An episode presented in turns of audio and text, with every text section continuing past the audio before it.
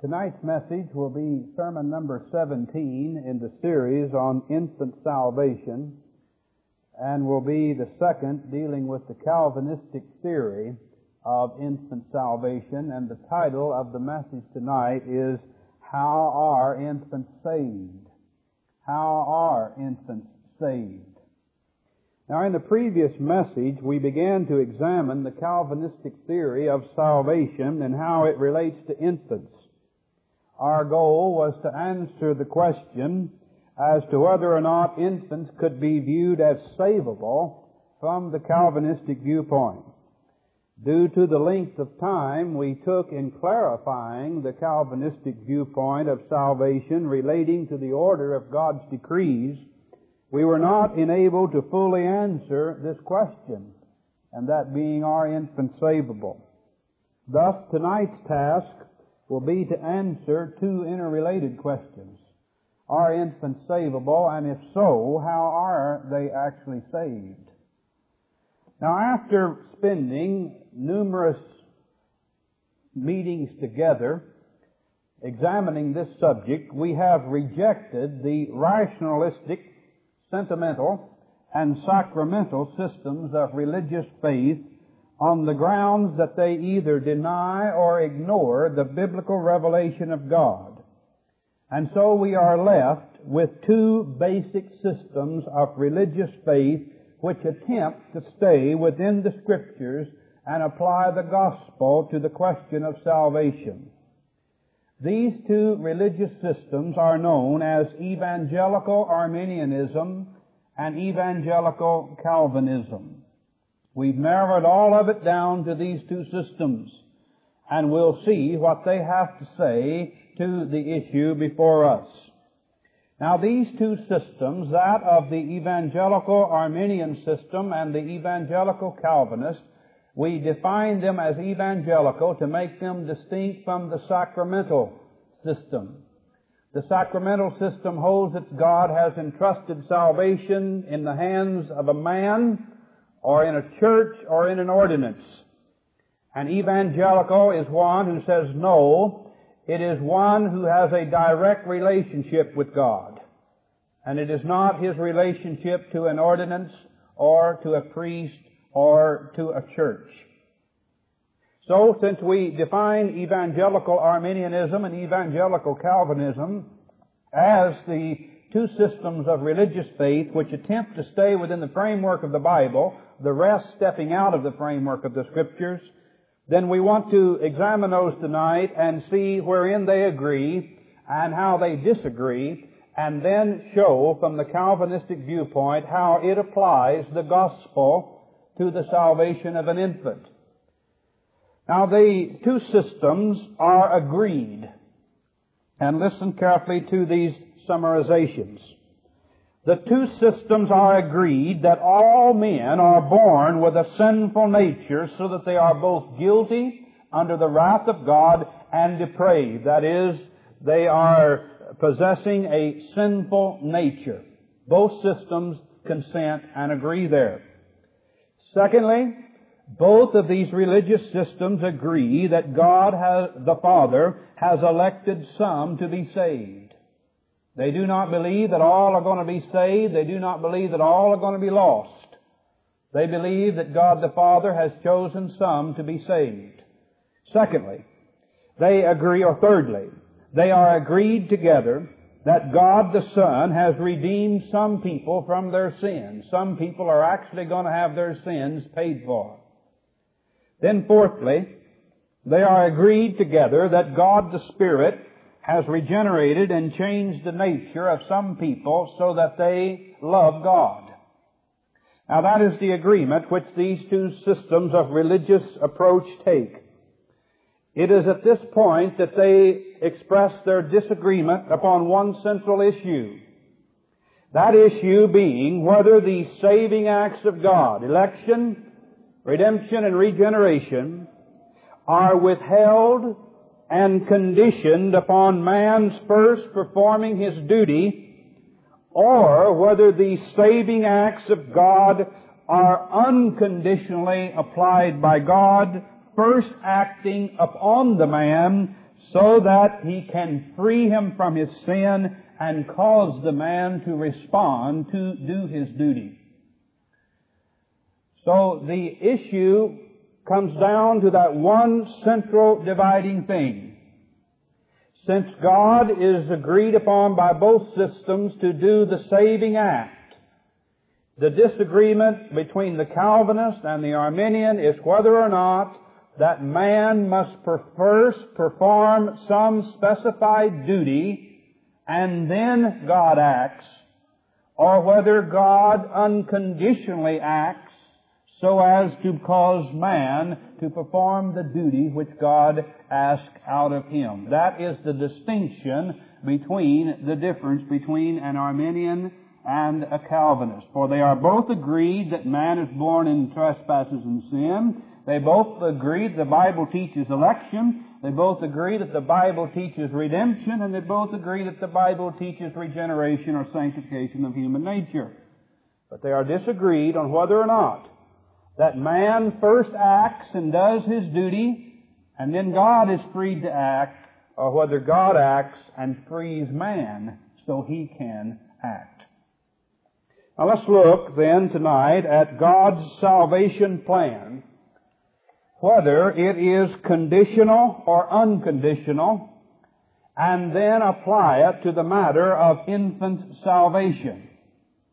Since the Arminian and the Calvinist are agreed upon this great principle that God's redemptive plan involves an election of God, the Father, a redemption by God the Son, and a sanctifying act of regeneration by God the Spirit, since they are so much in agreement there, you would think that they could get along. But the problem then comes down to this. Is God's saving plan conditional or unconditional? Let's examine first the question of election. Is the script, or does the scripture present election as an unconditional act of God, or is it conditioned upon God foreseeing man as he acts? Turn with me to the book of Romans chapter 9 and verse 13 and we'll try to relate this question to the, to the issue before us of infants. Here are two infants, twins, within the womb of one mother. Romans chapter 9 and verse 13. Now bear in mind that the Arminian principle of logic will say that the reason one was chosen and the other one was not is that God saw good actions on the part of one which he did not see performed on the part of the other. Therefore, what God foresaw the one doing, he elected him because he saw the condition being performed or taken care of. Now Romans chapter 9 and beginning in verse 10. Not only this, but when Rebekah also had conceived by one, even by our father Isaac, for the children not being yet born, neither having done any good or evil, that the purpose of God according to election might stand, not of works, that is, is it based upon actions, or upon him that calleth. It was said unto her, The elder shall serve the younger, as it is written, Jacob have I loved, but Esau have I hated. Now someone, having read this, immediately says, well the answer to this, it doesn't have a thing to do with salvation, it just has to do with the forming of external privileges as a nation and so forth. And then that's supposed to take away any objection, any uh, uh, disagreement over this passage of Scripture. Well, the Apostle Paul did not think that way because he's anticipating somebody to object what he's preaching. And he says in verse 14, what shall we say then? Is there unrighteousness with God? Whatever he's saying up there, he's anticipating somebody to say, hold it preacher, that's not right. Now if the explanation is that the election is just unto some national privileges going along with the nation of Israel, then this objection would never have surfaced. But Paul's anticipating an objection to surface. Is there unrighteous with God? The reply is, God forbid, for he saith to Moses, I will have mercy on whom I will have mercy, and I will have compassion on whom I will have compassion, so that it is not of him that willeth, nor of him that runneth, but of God that showeth mercy. Now, is the basis of the election that which God foresaw in the infant's acting and as they grow up, he foresees certain actions and he says, alright, in the basis of that, I see Jacob acting, obeying. I see Jacob repenting, believing, and obeying me. Therefore I will elect him because he performed the conditions. Or was the election not considered on what he saw in either of these, but purely upon his prerogative to call? Now this is the Arminian says one, the Calvinist the other. Now notice in our text that the Holy Spirit recorded it in this fashion. That the children being not yet born, neither having done any good or evil. That is, they have not acted personally. So that means that the election of God was not conditioned upon them performing actions. They had not yet personally acted. But it was said, I love Jacob and I hate Esau. Now someone says at this point, then doesn't that then show that the supralapsarian view of the Calvinist is right? Does that not then show that God decreed or predestinated and elected, not viewing whether that man was fallen, but strictly that he created some to damn and some to save. And if we have an understanding of Calvinism, we would say, well, let's hold it for a moment here. Let's hold just a second. Even though neither of these persons had personally acted in sin or righteousness, still we hold as Calvinists that a person is a sinner before they ever act. They are born with a sinner, sinful nature in Adam, their representative. Therefore, God could say, I can say to Moses, I will have mercy. Now, mercy falls upon an object that is sinful, not holy. So that God can say of these two infants, before they ever personally sin, before they ever personally do a good work, I choose one to love him, and I pass by the other. Therefore, I can for love on the basis of showing mercy to Jacob, and I can justly hate Esau because of his sin. Now these both come out of the same womb. So it is not our understanding here that this text would side with the Arminian system of logic. Because it is clearly stating that God did not take into consideration anything He foresaw in either Jacob or Esau, what they did personally, but it was of His own act that He chose the one and left the other. I will have mercy on whom I will have mercy, and God says there is no unrighteousness with that. Now last week we attempted to try to show that. God is not unrighteous if He lets some go on their sinful way and He decrees to save others if all deserve to perish. Now God then is not unrighteous and Paul answered it in that particular fashion. But I want us to notice something here. If the Arminian position be true, that election is based upon God foreseeing man's repentance, his faith, and his evangelical obedience, then what does God see in an infant which dies before he repents, believes, and obeys? Now reflect on that for a moment. Selah. If election is conditioned upon foreseen actions, God cannot foresee repentance, faith and obedience in the infant, for the infant cannot perform these. Hence, the Arminian system of logic has no basis for an infant being an object of election. Go back over it again. Do I need to? Let me rehash it one more time. If election, according to the Arminian proposition, is based upon God foreseeing the person performing conditions, the infant cannot perform the conditions. Therefore, God cannot foresee that, and the infant is not an object of election. It cannot be. So that, since election is included in God's salvation plan, infants can only be capable of election if election is unconditional, as the Calvinists teach.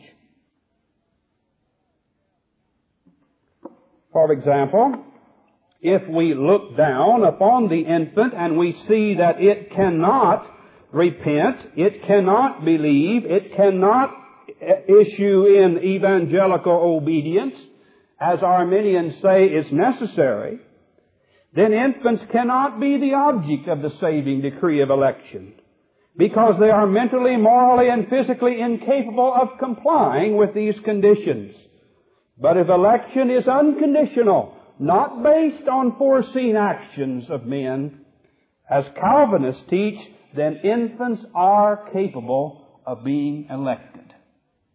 Now that's the way that the two systems of logic run. That's why that we found that the Arminians, when they were pressed out in their logic, then they had to allow for the infants to grow up in an afterlife.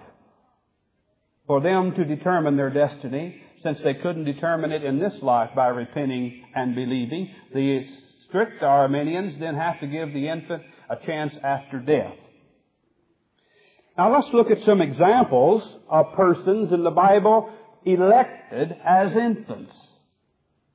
If there are some examples of people in the Bible being elected or chosen by God as infants, then this would further verify the Calvinistic position. Go back to the book of Jeremiah, chapter 1. Je- Jeremiah, chapter 1, and verse 5. Are there statements of individuals in the Bible to whom God declared He would act upon before they could consent to act? And here we have it recorded by Jeremiah the prophet in chapter 1 and verse 4. Then the word of the Lord came unto me saying, Before I formed thee in the belly, I what? I knew thee.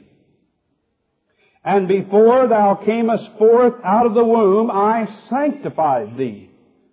And I ordained thee a prophet unto the nation.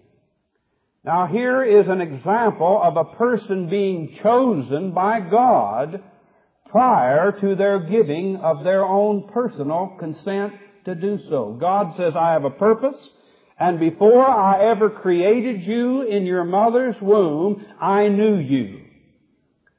Hold your finger there just for a moment. A thought comes to my mind to help clarify this. Now don't lose that spot, but go to the uh, book of Romans chapter 8. The Arminian makes much of the use of the word foreknow in the scriptures. And he says that the basis of God saving a person rests upon what God foreknows that person will do. Now let us see if that's exactly the way the word foreknow is used in the scriptures. Romans chapter, what did I say, 8, verse uh, 29. Verse 28 is very familiar. We know that all things work together for good to them that love God, to them who are the called according to His purpose. For whom He did foreknow. An Arminian, our Arminian friend says, all right, now see there, uh, uh, Mr. Gables, it's whom God did foreknow. All right, we'll come back there just, He also did predestinate to be conformed to the image of His Son, and moreover, whom He did predestinate, them He called, and whom He called, them He justified, whom He justified, them He glorified. Now, beloved, I submit to you, it's altogether different for me to foresee what a person shall do and act than it is for me to foreknow that person himself. Notice Romans 8:29 does not say for what God did foresee. It says whom he foreknew. It is not what God foresaw in Jacob in his actions. It was that God foreknew Jacob as a creature created by himself. I knew thee, and before I even created you, I knew you. And the word foreknow also can be exercised with the term foreloved. Whom I foreloved, them I called. So now compare that with Jeremiah. Before I formed you, before I created you in the belly, I foreknew you. I knew you as a person, as a creature, and as a fallen creature. But I ordained you to be a prophet.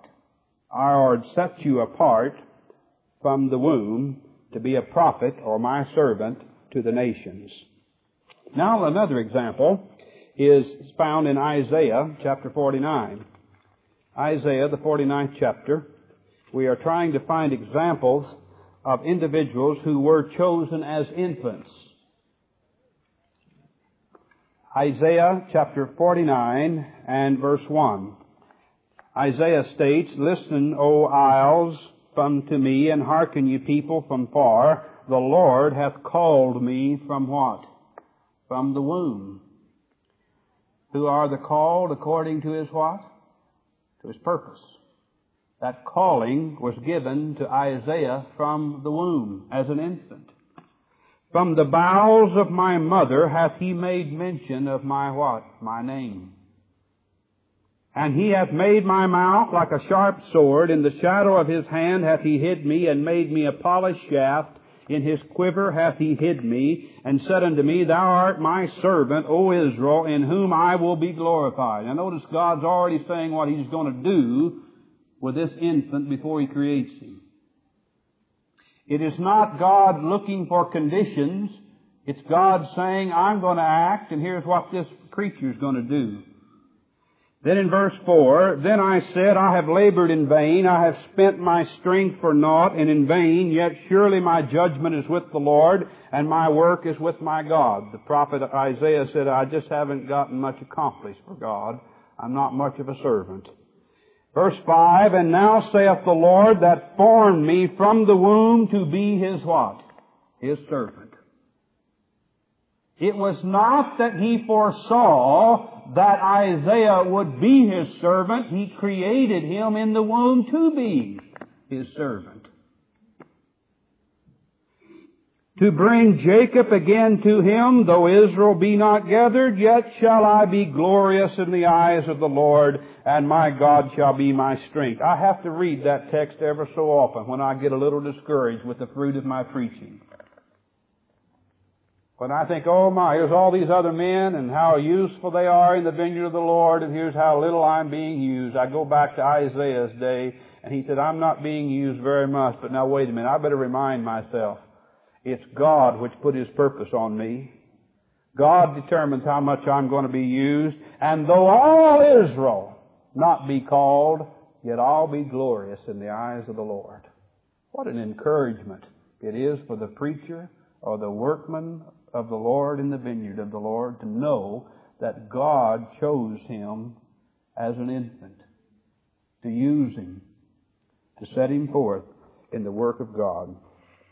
Then let's go to the New Testament example of the Apostle Paul. Galatians chapter 1. Galatians, the first chapter. And verses 15 and 16. The apostle is saying how much he had done in his past life for the Jews and their religion. Verse 15, but when it pleased God, who separated me from my mother's womb and called me by his grace. Galatians 1:15 to reveal His Son in me, that I might preach Him among the heathen. Immediately I conferred not with flesh and blood. Here we see Paul, the object of election from the womb. God set him apart from the womb. So here we see then some examples of individuals who were elected by God not because of foreseen actions, but because God foreknew them and foreknew what His purpose was for them. And therefore He brought to pass that purpose to its completion. Even when the Apostle Paul would seem to be the most unlikely person to be saved, God had His eye on him all the time. And when that time came for God to reveal His Son in him, I don't care how hardened he was against the Lord Jesus Christ, God knocked the pride out of that man on the road to Damascus. And when he did, Paul cried out, Who art thou, Lord? And what will thou have me to do? And then after two years of getting his theology straight in the Arabian desert, not going to flesh and blood, why then he said, I see it now all the time. God set me apart from my mother's womb, and in His due time He revealed His Son in me, that I might go and be His servant to preach the unsearchable riches of the gospel unto the Gentiles. Now again, we leave this thought with this statement. Arminian logic says that election is conditioned upon foreseen faith, repentance, and obedience in men. Since infants cannot repent, believe, and obey, Arminian logic then is, as a loss to explain how any infant could be an object of election. But since election is unconditional, it is not God seeing that somebody must first do something, then an infant can then be an object of election. And some we give have certainly been such. Let's then progress now to the second stage of God's redemptive salvation plan, and that involves redemption itself. Is redemption conditioned, that is, do the people who benefit from the atonement of Christ, do they do so because they apply those benefits to themselves by repenting, believing, and obeying, or is the redemptive work of Christ applied unconditionally unto those who are made beneficiaries of the atonement? Now I ask you to put it in this light this evening. Do you believe that you have been made a partaker of the saving blood of Christ? You believe that tonight? You believe that you've somehow entered into the benefits of that atonement? Now, was that something then that you availed yourself by performing certain conditions, or was this atonement applied unconditionally to you? The Arminian says conditions first had to be met, repentance, faith, obedience, and then the benefits of the blood are applied and you are pardoned. And the Calvinist says, no, Christ died unconditionally. He applies that blood to His people and they repent, believe, and are obedient as a fruit of the blood, not as a cause for the blood to act. Now then, let's look in Romans chapter 5 and verses 8 through 10 and let us see if Christ had to get the consent. Now while you're turning, don't lose me. Did Christ have to get the consent of men before He died? Did God have to get the consent of men before He elected? We've seen election is unconditional let us see if the Lord Jesus Christ had to get His death approved by men before He came and died. That is, did men have to perform some condition before Christ could leave heaven's glory and come and die? Or did He just come and do it? in due time Christ died for the ungodly. Romans chapter 5, and what did we say? Verse 8 through 10. But God commended His love toward us in that when He saw that we would consent, Christ died for us.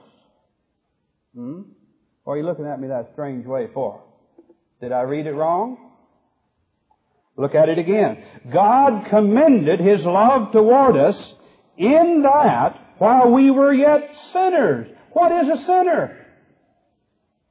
A sinner is someone who is set in opposition against God, who will not consent to God being God. And yet Christ came right on and died while we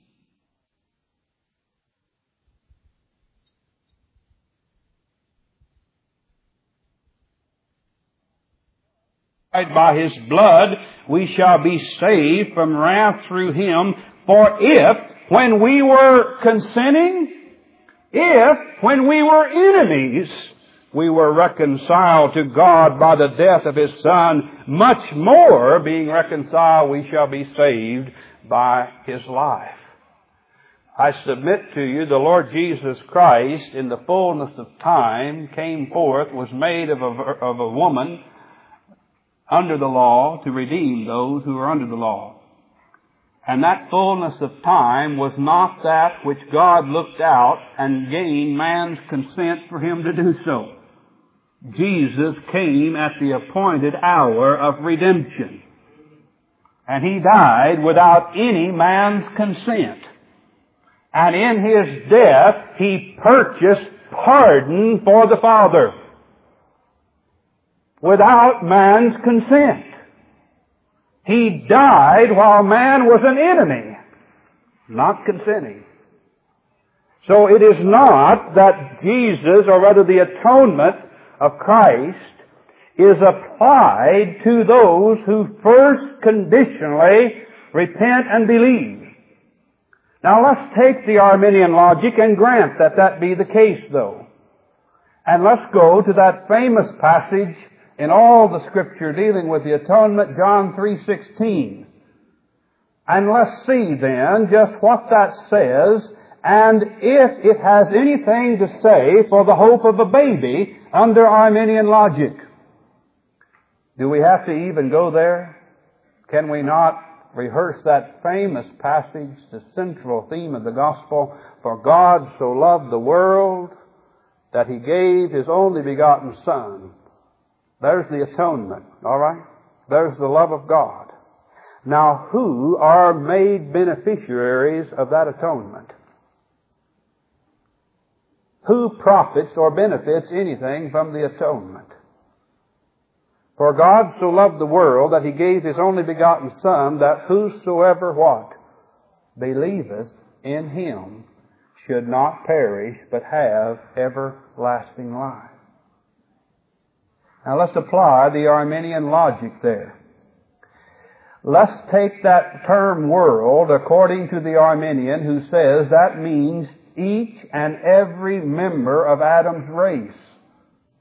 For God so loved the world that He gave His only begotten Son, whosoever believeth. And one Arminian writer that I read says, now there, that includes the infants in that redemptive work. And what he did not realize, he just excluded every infant from that redemptive work. How do you see that, Pastor? Let's put the word infants in place of the word world. Are you ready now? For God so loved infants that he gave his only begotten Son, that whatsoever infant believeth in him should not perish, but have everlasting life. Now show me an infant that can repent and believe. If an infant cannot repent and believe, according to the Arminian system, then an infant cannot be an object of redemption, according to the Arminian logic. If God so loved the world and that world is all inclusive and it includes infants, that doesn't benefit anybody until that atonement is actually applied and becomes theirs. And how is it applied? Is it applied conditioned upon the individual first repenting, believing, and obeying, as the Arminian says? If so, then that eliminates the infant. So there can be no infant salvation. No infant can be an object of the redeeming blood of Jesus Christ if in order to be a partaker of that blood, he must first perform some condition. It has just eliminated all the hope for infants under the Arminian logic. Now at this time, usually the Arminian starts becoming very illogical and ends up backing into the door of Calvinism at this point in his discussion. But we say infants can only be capable of redemption if redemption is applied unconditionally, as the Calvinists teach. So that when the blood of Christ is applied to the life of a person for whom it was designed, it will secure pardon with God, and it will secure a changed, transformed nature wherein the infant in his subconscious becomes conscious of his sorrow toward God and of his need of a Savior. That is, as the individual grows into a consciousness, then they become aware that they are a sinner and that they need a Savior and that Christ is that Savior. So that repentance and faith, while they are conditions unto salvation, they are not conditions of election. They are not conditions of redemption.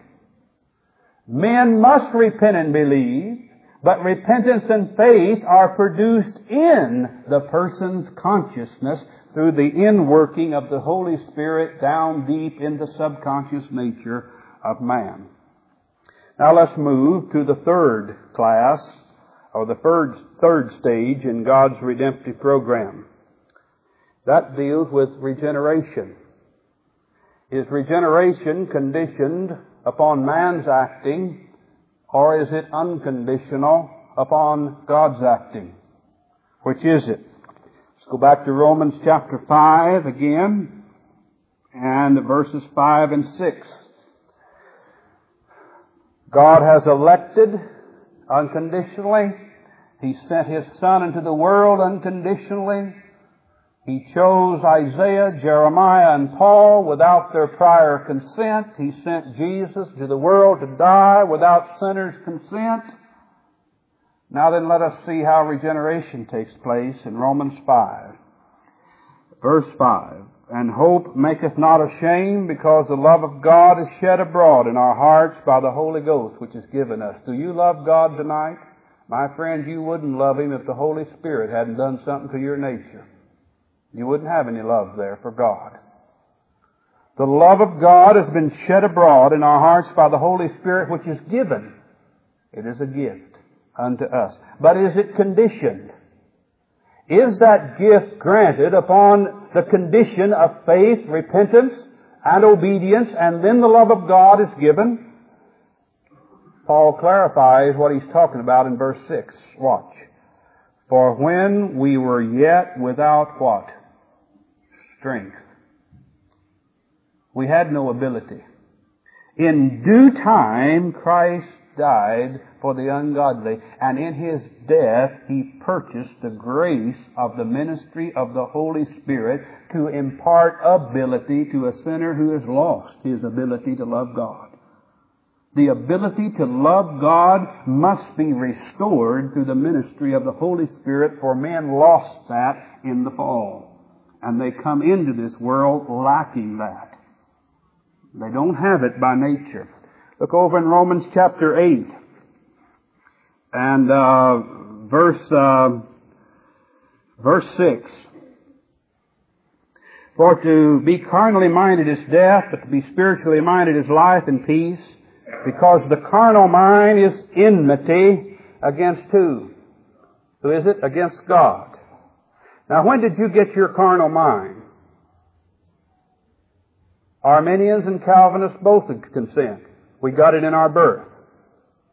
Now that's a mind that's at war with God. Now look at it.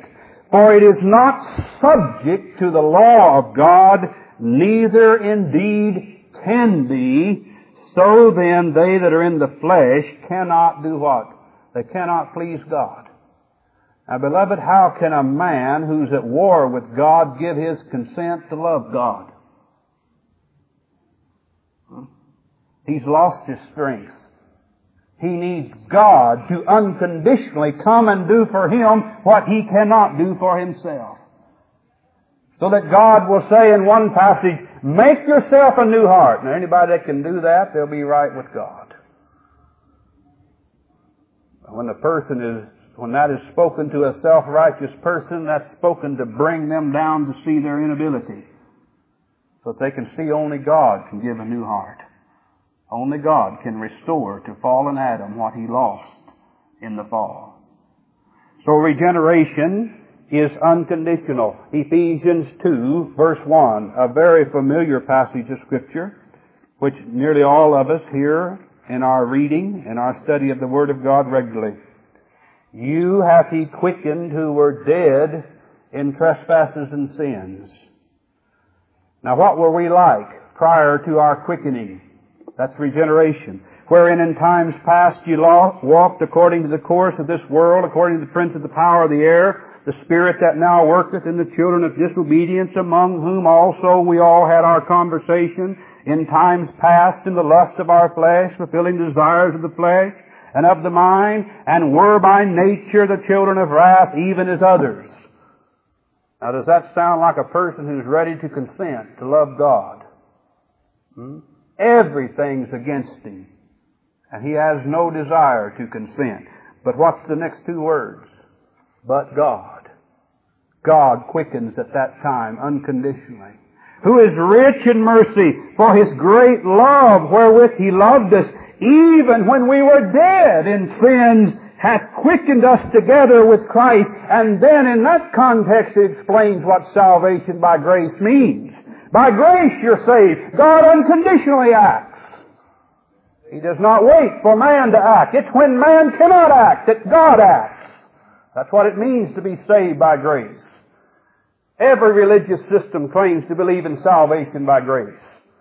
But salvation by grace is not God waiting for man to act to free him to act. It is when man cannot act without strength that God acts. He performs a new creation in Christ Jesus and hath raised us up together and made us sit together in heavenly places in Christ Jesus that in the ages to come he might show the exceeding riches of his grace and his kindness toward us through Christ Jesus. For by grace are you saved through faith and that not of yourself. It is the gift of God, not of works, not of human action, lest any man should boast. Beloved, God's going to shut the mouth of every sinner. Even to the point where that sinner cannot say, I consented to allow you to save me. They won't even be able to boast in that.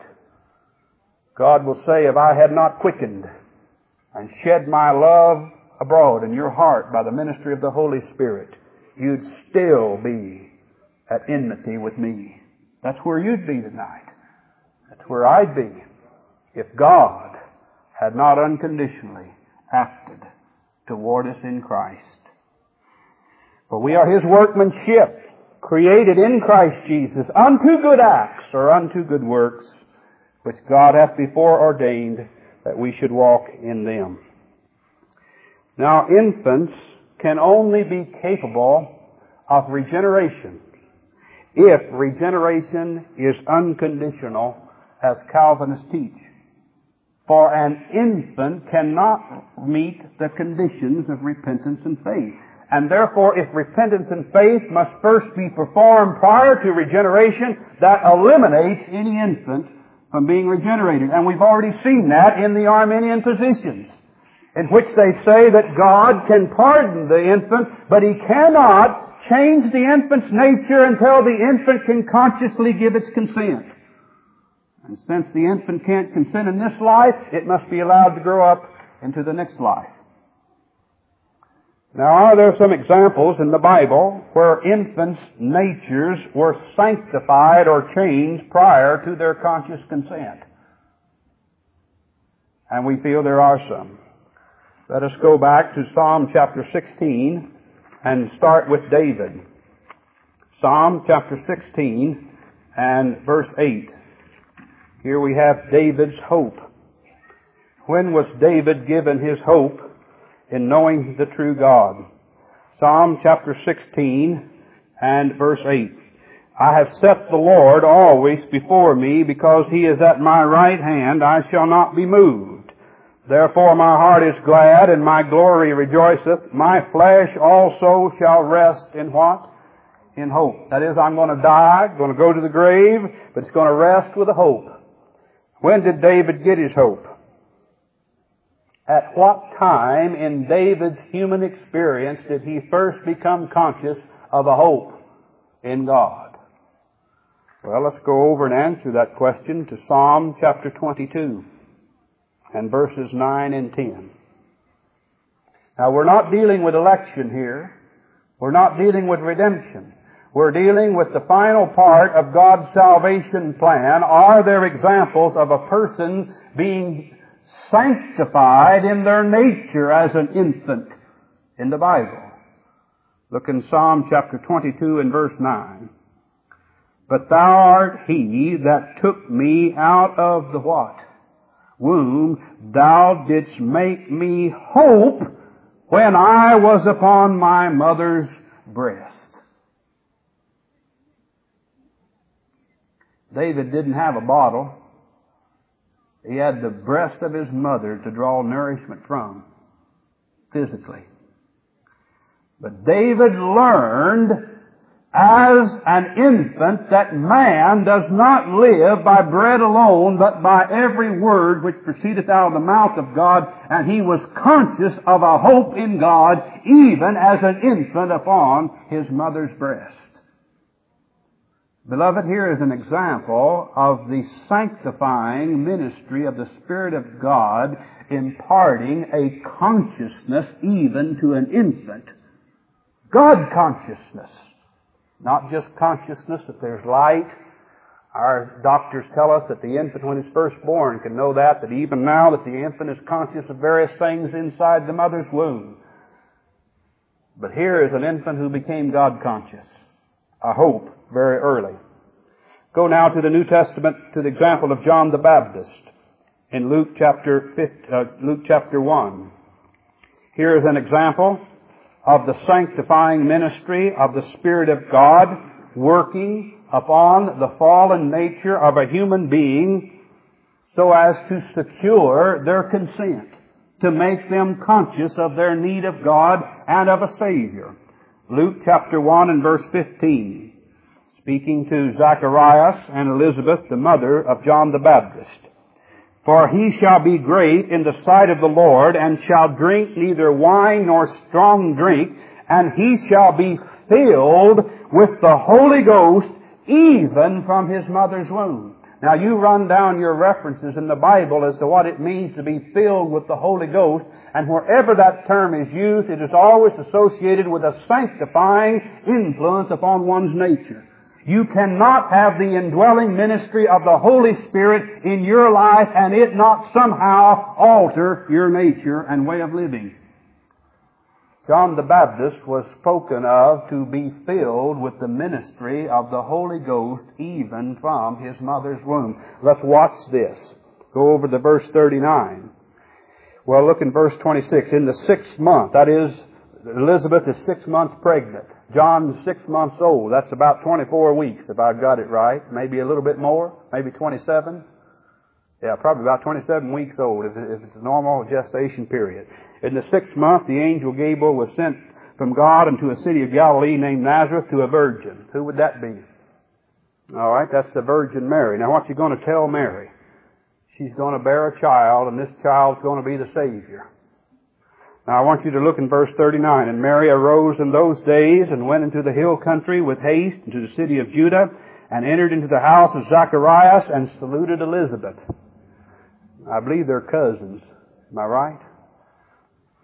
It came to pass that when Elizabeth heard the salutation of Mary, the greetings of Mary, she's coming with the good news, she is pregnant with the Son of God, the Savior of men, the babe leaped in her womb, and Elizabeth was filled with the Holy Ghost. Now someone says, oh, but you're reading too much here. It says Elizabeth was filled with the Holy Ghost, not the babe. The babe just happened to move his location at this time. That's all that means there. The babe, John the Baptist, didn't have any influence of the Holy Spirit in his life. It was just Elizabeth. Well, let's let Elizabeth give the testimony what this means, not us. Verse 42, she spake out with a loud voice and said, Blessed art thou among women, women, and blessed is the fruit of thy womb. Oh, you're a blessed woman, Mary. And that which is in your womb is blessed of God also. And whence is this to me that the mother of my what? My Lord's coming. Should come to me. My God is coming to me, and you're the mother. That's where the Catholics get the term the mother of God. Okay? For lo, as soon as the voice of thy salutation sounded in mine ears, the babe in the womb leaped for what? Leaped for joy. John the Baptist got happy. Why? He heard the news of a Savior. Beloved, if you'd been made conscious that you were conceived in sin as David was, you'd be conscious of a need of a Savior, and David was given that consciousness even as he sucked the milk from his mother's breast. Just as John the Baptist was given a consciousness that at six months of age in the womb, not outside, six months from conception, there was a sanctifying influence of the Holy Spirit which made him consciously aware of his need of a Savior. Now then, if you'd asked John later on when he got saved, I wonder what you would have replied. I wonder what he'd have replied. Hmm? If someone had said, now John, you can't be saved until you're 12 years old, until you reach the age of responsibility, accountability, then you're ready for a candidate to give your decision. And if you can't name the day and the hour and what color of clothes you had on, who the preacher was, and what the organist was playing, John, you just didn't get it. What would John have said? He said, I didn't have any clothes on the day I got saved. Now, I'm not being cute here. I was six months old when Jesus came by my place. Just conceived in the womb of his mother. And I leaped for joy when I heard the gospel. The good news that God was sending a Savior for sinners. Beloved, if God can take a physical body and make it grow faster than another physical body, and does He not do that? Do we not see that some people can progress physically far outstrip other human beings? Then cannot that same God take those mental capacities of consciousness and progress them to the point of bringing them to an awareness of the need of the Savior, even in the womb. Here we have this. And then the final great example of God sanctifying a human being's nature without their prior consent is, is in our perfect example, the Lord Jesus Christ Himself. Let us remember, He was a perfect man he had to be perfect. He was like we, yet without what? Sin. When was his nature perfectly sanctified? We touched upon it in the message this morning. The moment of his conception. When the Holy Spirit came upon Mary and Jesus was conceived, from that moment his nature was sanctified, and that was prior to his consent. Now you read on in the scriptures and you find that this hum, human nature of Christ grew in stature and in wisdom with who? In favor with God and man. He was becoming God conscious and he was becoming man conscious. So that the humanity of Christ was not brought into this world possessing perfect knowledge. That was His deity. He had to grow up and learn how to be a carpenter. It didn't just come natural. He had to grow up and learn the scriptures as a human being. He had to become conscious of these things. But from the very moment of his conception, his nature was sanctified perfectly. Now that in of itself nullifies the Arminian logic that a human being must first consent to God before God can sanctify the nature. You say that was Jesus. Ah, but he had to become a man. You say he's different than us. No, he's not different than us. The only difference between he and me is that he was without sin. In order for him to be my Savior, he had to take on my humanity. He did not take upon him the nature of angels. He took upon him the nature of a son of Adam, Jim Gables. And he had to be the perfect man. And bless God, that's what he has predestinated me to be. Is a perfect specimen of humanity. And he's going to do that in order to secure my consent. Hmm? He's just going to keep on working, and the more he works, the more I consent to it. Hmm? Isn't that great? Oh, I'm glad it's not the other way around because there's sometimes enough enmity left in me that I'm not willing to consent. Am I speaking to you there?